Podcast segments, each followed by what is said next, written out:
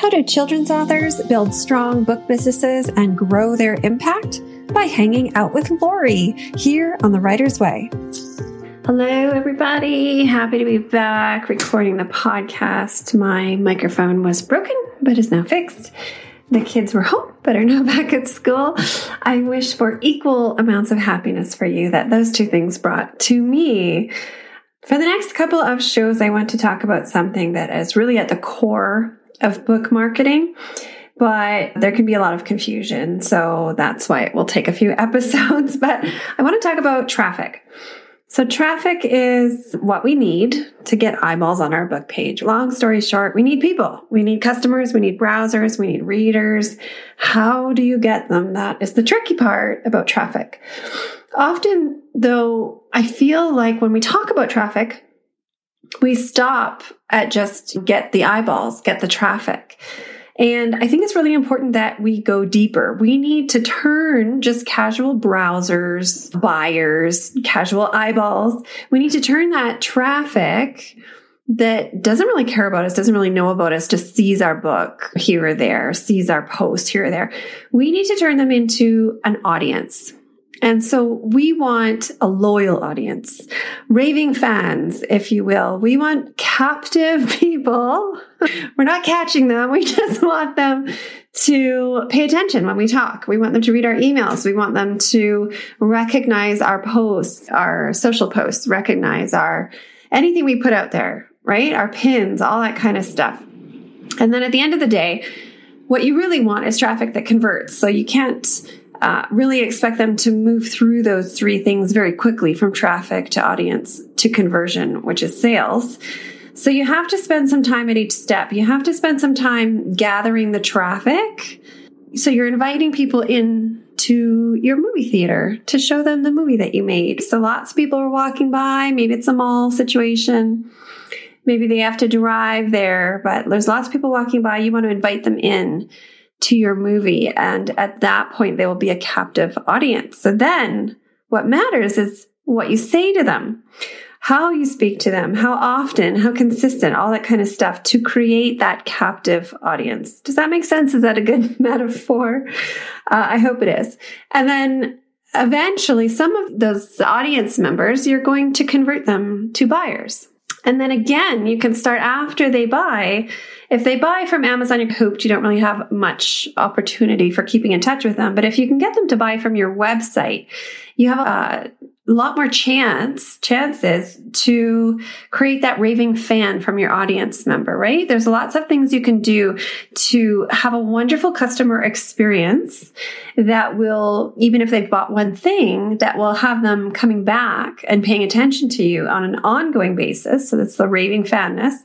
So that, that each next book you, you publish, you have a built-in audience, which is really the ideal each new product, each new service, each new book, you want to launch it to people who already know you, already are paying attention.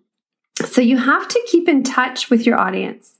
And that can be tricky. So there's different ways you can do that. You can keep in touch with them on social media email. Some people go as far as to create Facebook groups. And that's because it's really hard just in general social media to get people to stop the scroll and pay attention to you. So the question comes back to how do we take just casual traffic, casual social media followers or people who stumble upon our posts? How do we take those people and create a more captive audience with them? So usually that's why we say we need their emails. We need to grow an email list because people will read 40% of their emails at least, but they'll only see maybe 8% of the social media people that they follow.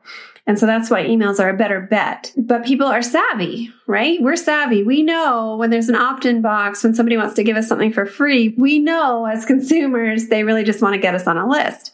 And for the most part, Email marketing is not done very well. I've said this, I think, in every episode for at least the past year. A lot of email marketing is icky, spammy, yucky. It's why we think as marketers that we shouldn't do it because we think it's horrible. You just have to do it differently. You have to be better than the icky spammers, right? So the second thing about sending people emails is they're overwhelmed. They're overwhelmed on social media, they're overwhelmed in their emails, they're overwhelmed everywhere, right? So you need to be interesting. You need to capture their attention, stop the scroll when you're on social media. So you, you need an interesting image and you need a captivating caption sounds like sounds like a content pillar right there. Captivating captivating content. So th- that's why you have to pay more attention with your social media. That's why you can't really just be throwing spaghetti on the wall my friends because if your images are just and if your caption is a throwaway caption you're not going to grab those people walking by and pull them into your audience. And now i'll raise my hand. I'll be the first to raise my hand because we're all so busy and that includes me. I don't always do a good job on my social media. Absolutely. I am totally guilty of throwing up a quote that's not in my branding, that's not my fonts, it's not my colors. I have been called out by people who are more professional than I am. And so I guess I'm going to turn around and call you out on it. Take more time with what you're putting out there, even if it means you're putting less out there. Okay. Something else fun you can do when you're thinking about how do I get traffic? How do I convert the traffic to fans? How do I get them to sit down and stay in the audience? Look at other industries. Look at what other entrepreneurs online are doing. Look at other books that aren't just written by authors for authors, just because you can gain a bigger perspective. I'm going to put um, a link for a book in the description, and I believe it's called F Content Marketing. And it was recommended to me, which is the only reason I read it. I didn't really even know what it was going to be about. And I'm sorry, this one is not free in Kindle Unlimited. It's a great book, though. It's really eye opening. I think I was two chapters in when I was scribbling notes like crazy in my notebook.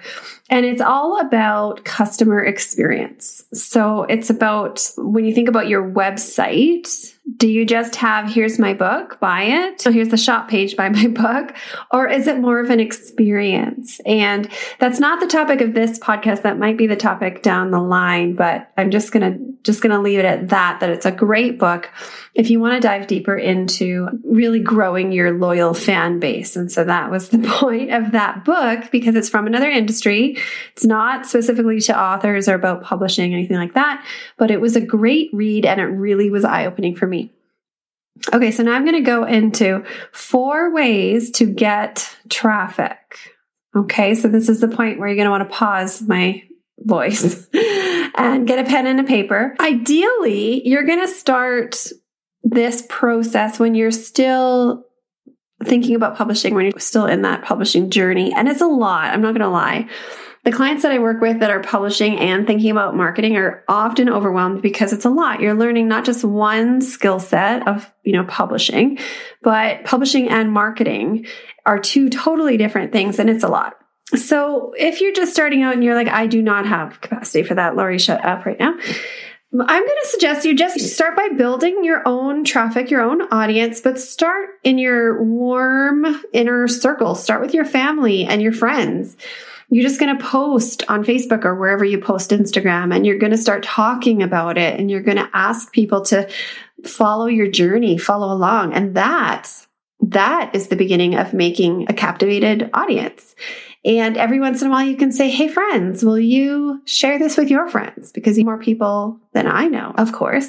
But that's how you start. You start from zero to let's say 30 It's your own network that you already have. It's people you went to high school with. It's people you work with. It's people your husband or your wife work with. And so that's where you're going to start with your warm inner circle. That's going to be the start of your built traffic. So built traffic is traffic that you go after and you engage with all on your own. So it's your blogs, your social content, your podcast, if you have one, your video, your YouTube video channel, if you have one, your email list. These are things you build. You spend the time and the energy reaching out, meeting people, connecting, commenting, all that kind of stuff. So you're building that traffic. And it's a slog. I'm not going to lie. It snowballs eventually, but it always feels like a slog. And so when you're starting out, you're learning how to publish, you're learning those skills. It's all brand new and slightly overwhelming. you're eating in the closet, am I right? Hashtag eating in the closet. Anyway, when you're starting out, start always think about building your traffic. So always think about doing that stuff yourself, but then you can hack it a little bit. You can borrow traffic. You can borrow somebody else's loyal audience a little bit and give yourself a kickstart. So here's how you can do that. You can be a podcast guest, go on a podcast. They have a loyal audience, like you listening to me, they have an audience and prepare well. Know who their listener is and slightly adjust what you're going to talk about based on their listener. So before you uh, go on the podcast as a guest, you need to have a plan. So often all we hear is, okay, be a guest on a podcast. Got it. Check off and running pitch, call, email, get on the show. Wow, that was fun. I did a great job. But now what? And so you have to actually slow down a little bit and you have to be a little bit more strategic when you're going to be utilizing these borrowed audiences. You need a plan. So you need a plan going in for how you're going to interest them, how you're going to engage with them, how you're going to connect in an ongoing basis. Did I say in? On an ongoing basis going on somebody's podcast and saying, Hey, thanks everybody so much for listening. Here's the URL of my website. I really hope you go check me out and buy my books. It's not good enough. It's the bare minimum for what you can do. And you need to do better if you want to really borrow this audience and gather them around you and make them yours. You need a plan. You need some strategy. So going in, ask the podcast host, who is your ideal reader? Who am I talking to? Who, what, what kinds of things are they interested in? What appeals to them? And then offer them something that you think they'll like. So maybe it's a lesson plan if it's for teachers a scavenger hunt, an activity book, an audiobook, a video book, you come up with something that that person's audience will love and you offer it. And so you need an opt in box or a landing page. And the more specific you can get, the better experience they're going to have. So, again, going back to that customer experience. If it was my audience, you might say, Hey, just for the listeners of the Writer's Way podcast, I've created this fantastic thing. Sign up here, get it for free, instant access, download it right away. And so, in that way, you're going to not just speak at this borrowed audience, but you're also going to really engage with them and hopefully in an ongoing on an ongoing basis. Why is that so hard for me? Okay, the second thing is really similar. The second way to borrow traffic is really similar, and it's to be a guest blogger. I did a whole series on this in January. It was called the Indie Author Income Accelerator. So if you're interested in diving deeper into this, I think it was a five podcast series. So you can very similarly do the same thing, reach out to bloggers, ask if you can submit a guest blog, and then make sure you create something for their audience and offer it to them so that you can talk to them in an ongoing way. That that series I did in January was like uh, 10xing these results. It was going on a spree, going on a guest blogging spree to really grow your audience quickly. Okay, the third way that you can borrow traffic when which is great when you're just starting out, but it's actually great all the time, is to ask another author that's in your niche to share about your book or to share about you or to share about your free thing. Just depending on where what you're focusing on at that moment. So some people might not feel comfortable with this. I'm of the opinion that there's never enough books for children and that no two books are in direct competition but you do you. So it's either somebody near in your niche, like somebody who would have the same audience, or maybe somebody who's not a direct competitor, but who has enough of an engaged audience that they could help you out. And so you reach out to the author and you just ask, Hey, how do you feel about sharing my Instagram channel? And I'll, I'm happy to share yours. Or how do you, I've created this lesson plan for kindergarten teachers and I think your audience would really like it uh, do you mind sharing or will you share? And I'm happy to return the favor, that kind of stuff. Authors, I find in particular, are very amenable, uh, agreeable. They want to help because they know that it's hard sometimes to get help. And so they just want to help other people. Okay, the fourth way that you can borrow traffic from somebody else that's more established, but then turn it into your own built traffic is to reach out to micro influencers. So don't aim for Jennifer Aniston right out the gate here. Look for somebody who has less than 10,000 followers on Instagram, but their posts get a lot of engagement. So you know that they, they're getting traction and they're getting interaction and that their audience is an engaged audience. So reach out to them. You can ask them to share your free thing, the thing that you created, or you can ask to send them a book. And generally, I think it's understood that it's in exchange for a review.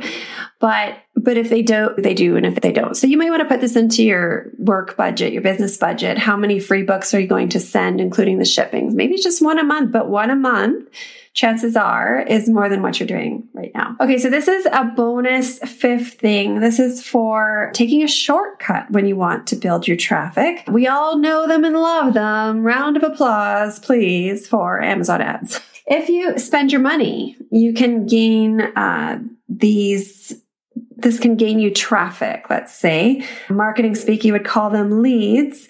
And usually the way that most people do it, you don't have any way to connect with them or engage with them. They see your book cover, they click or they don't click. They click to your book page, they buy or they don't page. So this is the only part uh, on Amazon that you can connect with them. You can invite them to get a free download or to opt into your list. Obviously, never say opt into my list. You need to make something that people are really going to want that's going to make them take that couple of extra steps. And then borrow a trick from many novelists Put some back matter in your book. Some people have even tried out front matter, which doesn't roll off the tongue quite as easily, but it's a way to encourage or ask your readers to join your email list. And people do it in the front part of their book because they figure they might not get there if they go to the back. So you can try either or both. I'm not saying take out a huge page, join my email list with thing, but put something in there. Go have a look at some of the novels on your bookshelf so you can see what I'm talking about. It's called Back Matter, and it's just a way to invite people to connect with you, to engage with you. So some people might ask people, readers, to follow them on Facebook or Instagram. I personally ask to join my email list. And so always be thinking about the customer experience, thinking about what they want, what they're interested in, what they would respond well to. And what I mean by that is never just ask them if they want to join for your email newsletter. Okay. So I think that's enough for today. That was four ways that you can borrow traffic. But then while you're doing that, I want you to think strategically and plan ahead and borrow that traffic, but then build it into your own captivated audience. Think about what you're offering, how you're speaking, how you continue to engage and connect after you've done that guest post, that guest blog, after you have sent that book to that influencer, all those kinds of things. Okay. I hope this was helpful. Let me know what you think. And next week, we're going to talk about more about building your own traffic because you can never talk too much about traffic, right? I hope you all have a good week. Talk to you soon.